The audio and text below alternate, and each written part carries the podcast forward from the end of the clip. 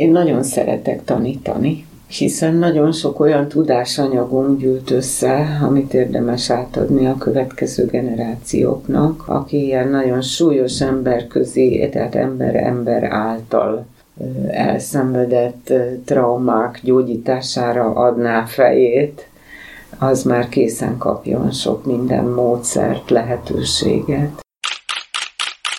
Cordélia Shakespeare lír királyának legifjabb lánya.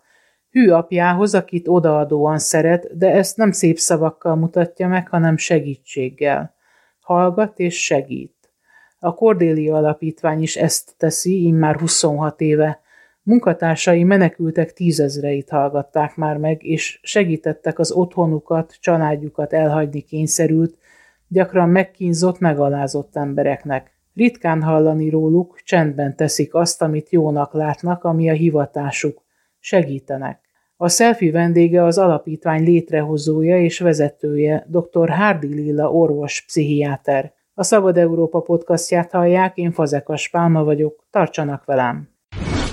Amikor legutóbb beszélgettünk, az április eleje volt, és akkor az alapítványnak a legfontosabb tennivalót az Ukrajnából érkezők adták. Ez hogy alakult azóta? Most már eltelt több mint fél év. Azóta még több tennivalónk van, mert hogy még több ember érkezett, és hát rengeteg helyen vannak elszállásolva, ezeket a szállásokat föl kellett deríteni. Ugye erről nem nagyon volt információja senkinek, hogy ki hol merre van az országban, ki marad itt, ki megy vissza, ki megy tovább.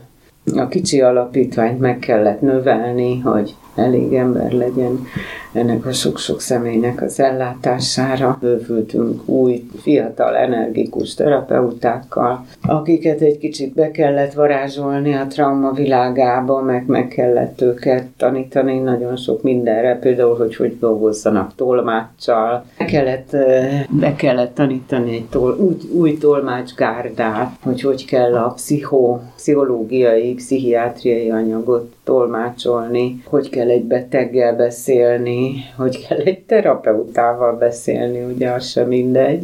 Mennyit változott, vagy miben változott, inkább ezt mondanám, a trauma, amivel a most érkezők jönnek. Tavasszal nagyon sokan úgy jöttek, hogy még csak várták ezeket a támadásokat, és a félelem hajtotta őket. Most már nyilván többen vannak azok, akik át is élték ezeket. Ez így van, nagyon sokan, sok gyerekeket is beleértve, ami rendkívül tragikus, hosszú időszakokat vészeltek át pincékben, ilyen föld alatti rossz higiénés viszonyok között, zsúfoltságban, éhezve. Tegnap előtt beszéltem valakivel, aki mondta, hogy 14 napig voltak pincében, anya és gyerekei, tökéletesen élelem nélkül. Na most nyilván ott összeadták, amiük volt, meg amit lementettek a pincébe, de hát éheztek 14 napig, és aztán tudtak csak elmenekülni egy szatyorral a kezükben. Házukat lebombázták, minden a földön egyenlő, szóval szörnyű veszteségeket szenvedtek, plusz ugye a férjeik, szüleik, rokonaik ott maradtak életveszélyben. Esetleg. Hiszen a férfiaknak harcolniuk kell. Igen. Amikor beszéltünk, akkor a gyerekekkel talán még nem annyira foglalkoztak. Az, hogy bővült a csapat, ahogy ön is mondja, ez azt jelenti, hogy gyerekekre specializálódott szakemberekkel bővültek? Igen, gyerekpszichológusokkal. Az egyik közülük két nyelvű, a másik kettő pedig magyar, úgyhogy nekik meg kellett tanulni tolmáccsal dolgozni, ami nagyon furcsa volt az ő számukra, mert soha életükben nem dolgoztak tolmáccsal. Most arra már megtanulták. Arról szeretném kérdezni, hogy, hogy hogyan lett pszichiáter, és hogy miért pont ezt a zágát választotta ennek. Én tudom, hogy a szülei szintén pszichiáterek voltak. Ez az orvosi pálya, vagy konkrétan a pszichiátria felé lökte önt, vagy pedig ez egy teljesen önálló nem az ő hatásukra létrejött választás hát volt. Persze, hogy ez nyilván, hogy benne volt ez is, hogy igen, sűrűn látogattam gyerekkorom óta a pszichiátriai osztályt, meg a pszichiátriai gondozót, ahol a szüleim dolgoztak, és hát nyilván toni beszélgetések is a betegekről folytak, a környezetről, a lehetőségekről, a szakmáról. Úgyhogy otthon is folyton, hogy, ahogy ma szokták mondani, szakmáztak. Engem is sűrűn bevittek a pszichiátriai osztályra, úgyhogy én megszoktam ezt a légkört, és nekem teljesen otthonos volt. Sokkal otthonosabb, mint a kinti világ, ahol azért nagyon kemény emberi harcok és emberi küzdelmek folynak szemben a pszichiátriai osztályokkal, ahol tulajdonképpen minden megengedett, hiszen minden elfogadott. Úgyhogy valahogy egy ilyen laza légkört észleltem én gyerekkorom óta. Persze ott is megvannak a maguk furcsa viszonyulásai az embereknek, de a számomra nyilván evidens volt, és könnyen kiismerhető, hiszen ebben is szocializálódtam. És aztán végül egy elég speciális ágát mm. választotta a pszichiátriának, ami hát nagyon kemény, azt gondolom, és majd nyilván a szupervízióról is fogunk egy picit beszélni. De, de mi az, ami miatt erre felé ment el? Ugye akkor, amikor, amikor ön elkezdte ezt a pályát, pályakezdő volt, akkor azért kínzás áldozatokkal nem nagyon lehetett itt Magyarországon találkozni. Hogy került bele ebbe a részébe a szakmának? Ez nagyon érdekes volt 1991-ben. Én akkor a Lipóton dolgoztam az Opniban, méghozzá a Völgy utcai pszichoterápiás osztályon. És akkor a főnököm egyik nap bejött a reggeli megbeszélésre, és mondta, gyerekek, ki tud közületek angolul. És akkor én voltam az egyetlen, aki akkoriban tudott angolul, és föltettem a kezem, persze, hogy én, azt mondja, hogy hát akkor Lilla ötözön, menjen a Tudományos Akadémiára, mert hogy magázottunk, nem tegeződtünk, ahogy ma szokás, akkor még nem. Menjen oda, valami konferencia van angolul, Hát mondom, jó van, de hát miről szól az a konferencia? Szóval fogalma nincs, de valami kínzásról. Jézus már, én oda nem megyek. De azt mondja, hogy azt mondta, hogy hát ez az ordré, muszáj menni, menjek, mert valakit kell delegálni az intézetből. Hát akkor persze, hogy mentem. És annyira érdekes volt ez a pszichiátriának, illetve a medicinának egy teljesen föltáratlan területe volt akkor, hogy így szoktam mesélni, hogy mint a Mici Mackó a mézes köcsökbe, hogy ott el is szívtam magam ezzel a sok tudás mézével, és aztán benne ragadtam. Beszippantotta ezek szerint. Abszolút. És akkor onnan tulajdonképpen lehet mondani azt, hogy, hogy egyenes út vezetett erre a, erre a területre? Külföldi szakemberekkel találkozott ott elsősorban? Elsősorban Dán szakemberekkel találkoztam akik elmesélték, hogy alapítottak Kopenhágában egy traumaközpontot, ahova szeretettel várnak, és egy kis képzést is tudnának adni, illetve bemutatnák, hogy hogy működik a traumaközpont. És akkor kimentem, és egy hétig ott tanulmányoztam, hogy ők hogyan is dolgoznak.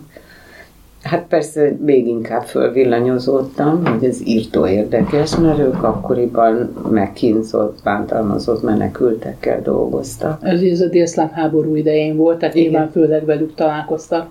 Valószínűleg, erre én mondjam pontosan már nem is emlékszem, csak arra emlékszem, hogy ők viszont nem dolgoztak tolmácsal, mert ők csak olyan státuszos menekülteket fogadtak, akik már tudtak Dánul tehát ez egy teljesen új dolog volt ez a mhm. tolmácsos munka, mert ugye itt mi a menekültáborokba mentünk, nevesen Nagyatáddal kezdődött a történet.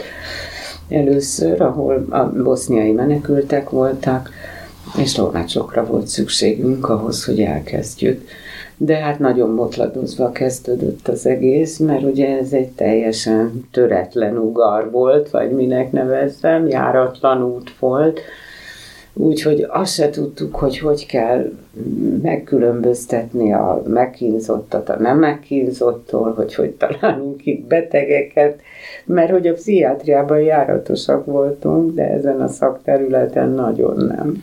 Ők tudnak arról, hogy betegek?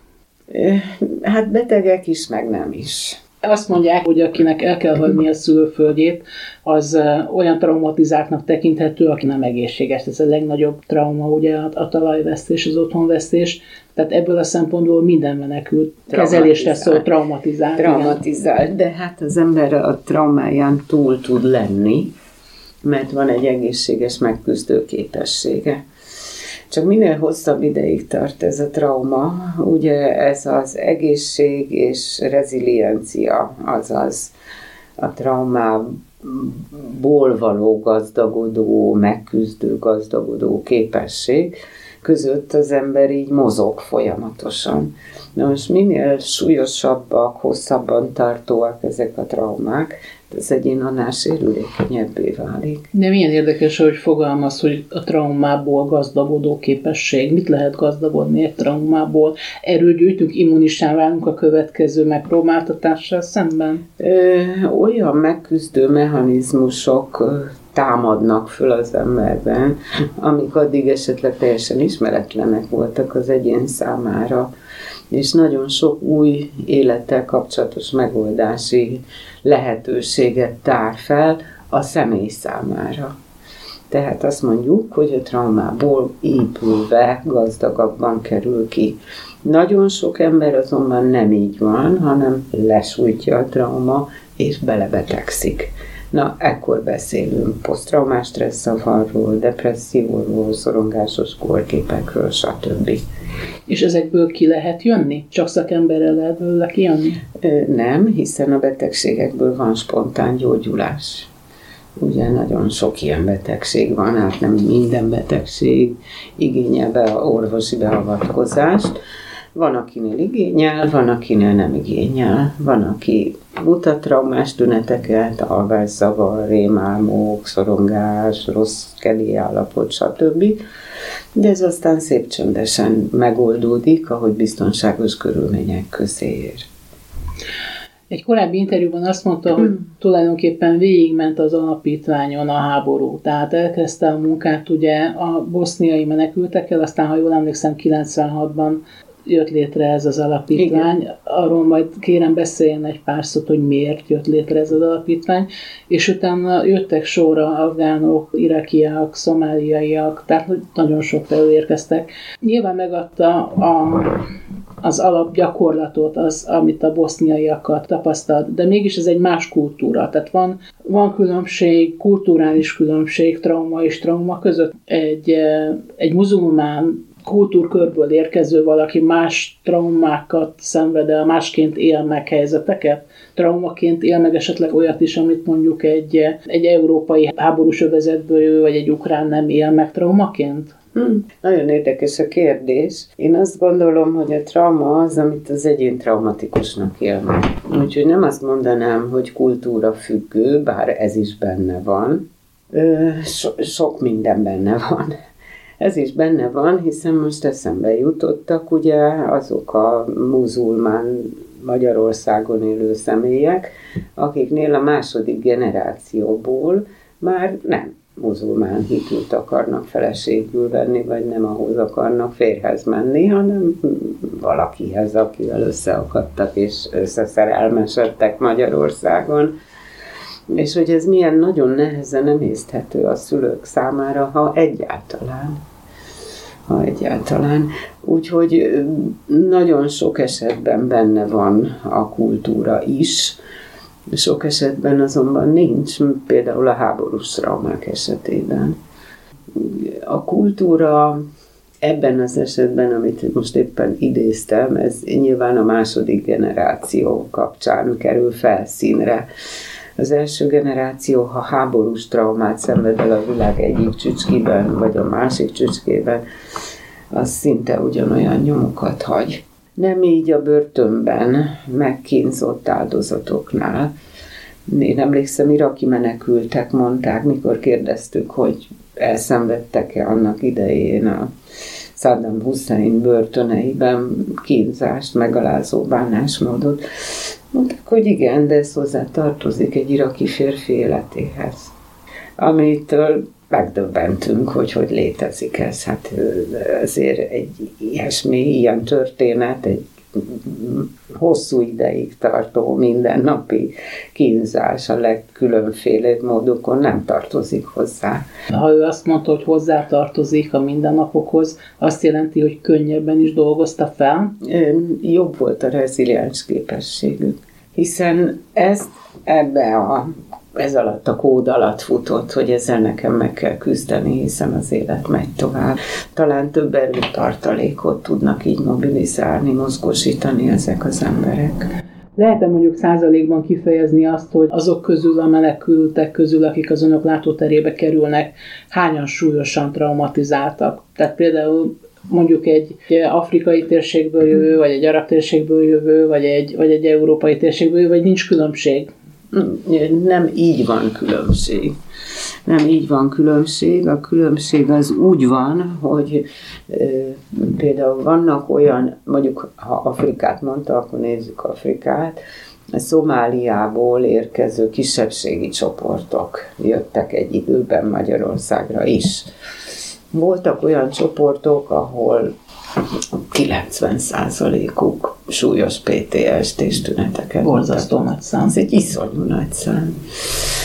Vannak olyan csoportok, akik mondjuk Afganisztánból jönnek, tehát más, abszolút más területről, tálib invázió ideje alatt jöttek sokan. 50%-uk volt körülbelül tüneteket mutató traumatizált személy.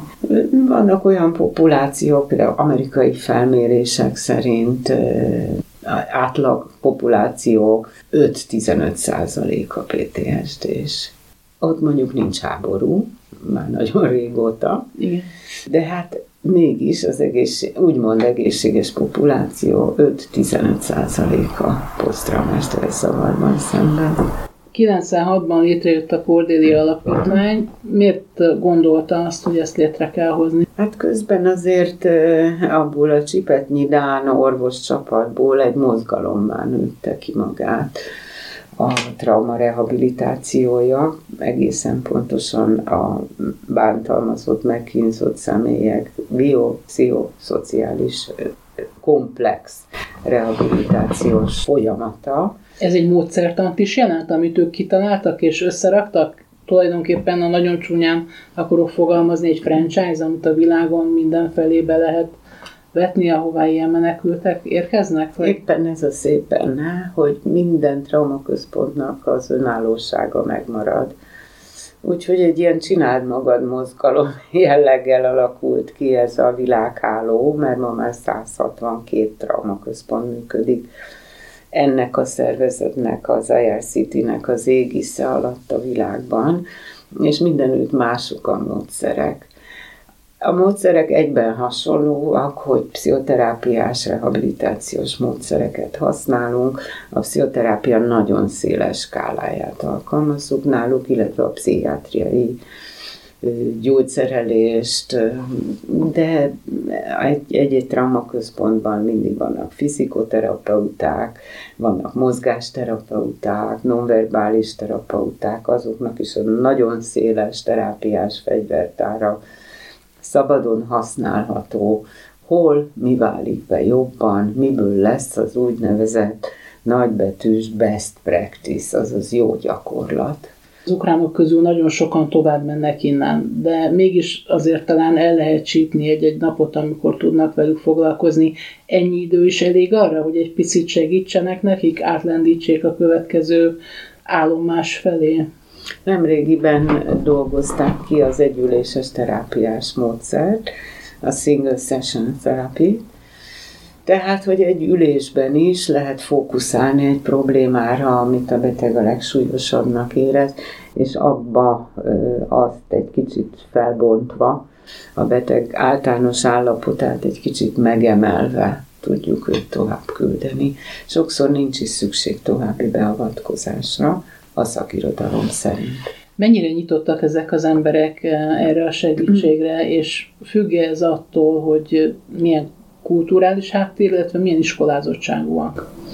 Az iskolázottságtól nem függ érdekes módon, a kulturális háttértől hmm, valamelyest függ, hogy mondjam azt, inkább a kulturális hagyományoktól függ. Tehát ahol például hallottak arról, hogy mi az a pszichoterápia. Éppen azért sokan idegenkednek tőle, hogy nem vagyok én pszichiátriai beteg, engem békén hagyni.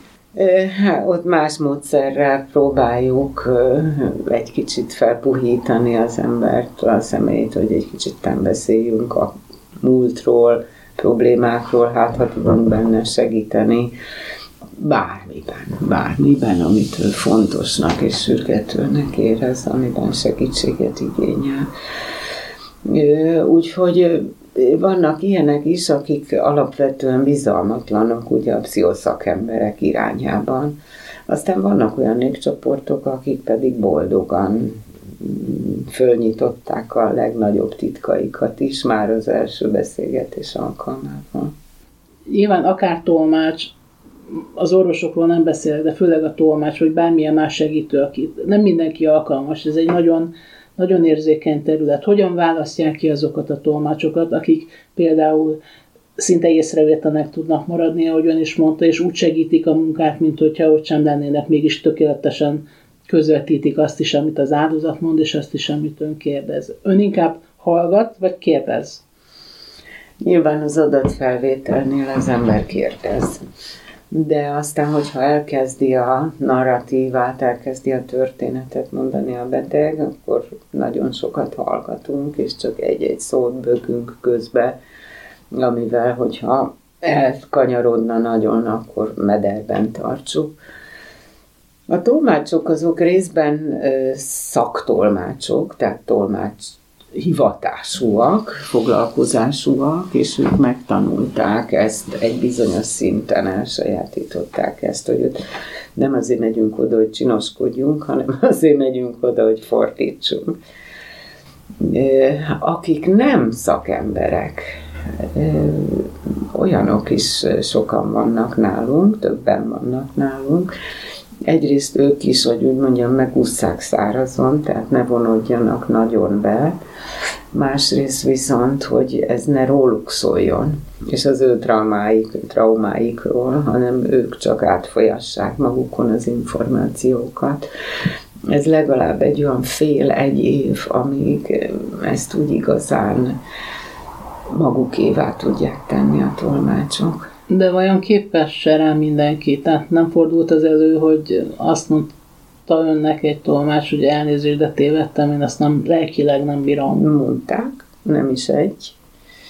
Nem is egy, hál' Istennek ez az elején kiderül egy néhány alkalom után. Tolmács elsírja magát, nem bírja kialakulnak nála a vikárius traumás tünetek, tehát ugyanaz, mint a posztraumás tünetek, csak talán kisebb mértékben.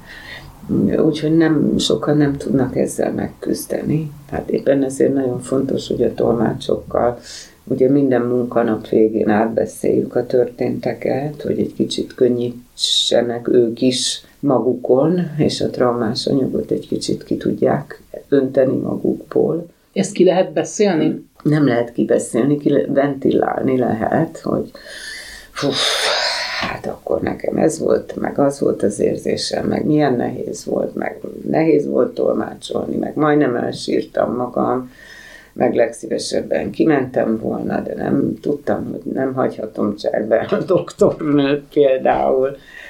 Ilyen is volt, de van, aki ott közben elsírja magát, és aztán a munkanap végén azt mondja, hogy nem bírja tovább, és nem. Volt olyan tolmácsunk, akik szanaxot kért, hogy tudjon jönni dolgozni, ezért vitális a tolmácsoknak is, hogy szupervízióban legyenek hogy néz ki egy ilyen szupervízió? Ez egy csoportos beszélgetés, vagy pedig személyes konzultáció valakivel? Nyilván ez egy bizalmi kérdés szintén, hogy kivel tudja az ember igazán megbeszélni azt, ami, amitől nem tud szabadulni. Persze. Van ilyen is, meg olyan is mi is adunk szupervíziót, és mi is kapunk szupervíziót. Több terapeutánk is jár mind egyéni szupervízióban, mind, rész, mind részt vesz a csoportos szupervízión. Most itt az ukrajnai háború alatt például külön szupervízóra van a gyerekterapeuta csoportnak, mert az ő munkájuk azért nagyon más, mint a felnőttekkel folytatott munka akinek igénye van rá, egyéni szupervízióba is megy, költséget, energiát és időt nem kímélve, mert hiszen tudják a terapeuta kollégák, és tudják, akik velünk dolgoznak, hogy ez az ő lelki épségük megtartása érdekében szükséges. Az ön életében nem volt olyan pont, amikor azt érezte, hogy ez a családi viszonyrendszerre is rányomja a bélyegét, nincs türelme, egy teljesen békés közegben lenni például? Hála Istennek azért mi bőséggel képződünk, és mi magunk is ugye hosszú-hosszú terápiás folyamatokon kell, hogy átmenjünk. Ugye hozzá, mire elkészülünk, úgymond, tehát képessé tesz minket a szakma, és ez a számtalan év, évi képzés, ami gyakorlatilag az egész életünkön át tart és számtalan terápiás folyamat, amin mindannyian átmegyünk, illetve átmentünk. Tehát kialakul az emberben egyfajta természetes védekező képesség? Igen, kialakul az a képesség, hogy becsukjuk az ajtót. És hogyha kilépünk a menekült szálló kapuján, akkor oké, okay, még a hazafelé úton áthangolódunk, de mire belépünk a lakásba, letesszük úgyhogy otthonra nem mehet át semmi. Ez borzasztó fontos, valamint itt nagy hangsúlyt fektetünk arra, hogy igen, ha teheti, mindenki menjen el sportolni, mindenki járjon hangversenyre, színházba, szórakozzon, legyen jó a partner kapcsolata, ha, ha elfárad, azonnal menjen el szabadságra. Mindenki pótolható mi soha nem kötözködünk, hogy hány nap szabadságod van. Eleged van, maradj otthon. Kb. mikorra gondolod, hogy vissza tudsz jönni? Két hét? Két hét. Van, aki egy hónapig vonódik ki a forgalomból. Ön hogyan töltődik? Hasonlóképpen sportolók. Most hál' Istennek van egy gyönyörű szép unokám, vele töltök egész napokat, vagy fél napokat, megyünk sétálni a ligetbe, de hát most a hosszú hétvégén is dolgozik. Hát ez csak egy kicsi munka, mert egész nap az unokámmal voltam. 1996 most már 26 éve működik ez a, az alapítvány, és uh, nyilván van egy kép arról, hogy hogyan fogadja a magyar társadalom a menekülteket, hogyan változott ez alatt a 26 mm. év alatt, hogy vannak jó menekültek, meg rossz menekültek. Ugye belénkégtek a képek, amik a keleti pályaudvarnál voltak, és, uh, és láttuk azt is, hogy hogyan reagál a társadalom most az ukrajnai helyzetre, hogy ön szerint ez javult vagy romlott, mm. és hogy mit lehetne tenni annak érdekében, hogy egy kicsit magát a társadalmat próbáljuk érzékenyíteni. Hát ez egy nagyon nehéz kérdés. Ez egy nagyon nehéz kérdés. Én azt gondolom, hogy a társadalom az érzékeny. Az érzékeny, hiszen azért nagyon sokan kinyitották az otthonaikat, nagyon sokan szaladtak a pályaudvarokra, és azonnali segélyeket, segélycsomagokat adtak. Úgyhogy ez az önzetlen, önfeláldozó attitűd, ez ami most volt, és még mindig van, igaz, már egy kicsit csendesebben, ez páratlan volt. De hát voltak ennek előhangjai is, ugye 2015-ben is nagyon sokan megmozdultak és segítettek nagyon sok embernek. Hát egy kicsit valahogy úgy ketté vált a társadalom, hogy vannak, a, akik kinyitják az otthonaikat, és vannak, akik meg még jobban bezárják az otthonaikat.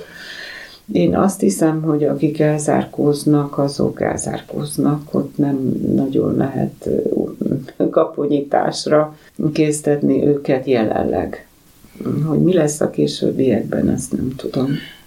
Én nagyon szeretek tanítani, hiszen nagyon sok olyan tudásanyagunk gyűlt össze, amit érdemes átadni a következő generációknak, hogy hát ha többen esetleg akarnák folytatni ezt a fajta munkát, és aki ilyen nagyon súlyos közé, tehát ember-ember által elszenvedett traumák gyógyítására adná fejét, az már készen kapjon sok minden módszert, lehetőséget. De nem tervezi még a visszavonulását?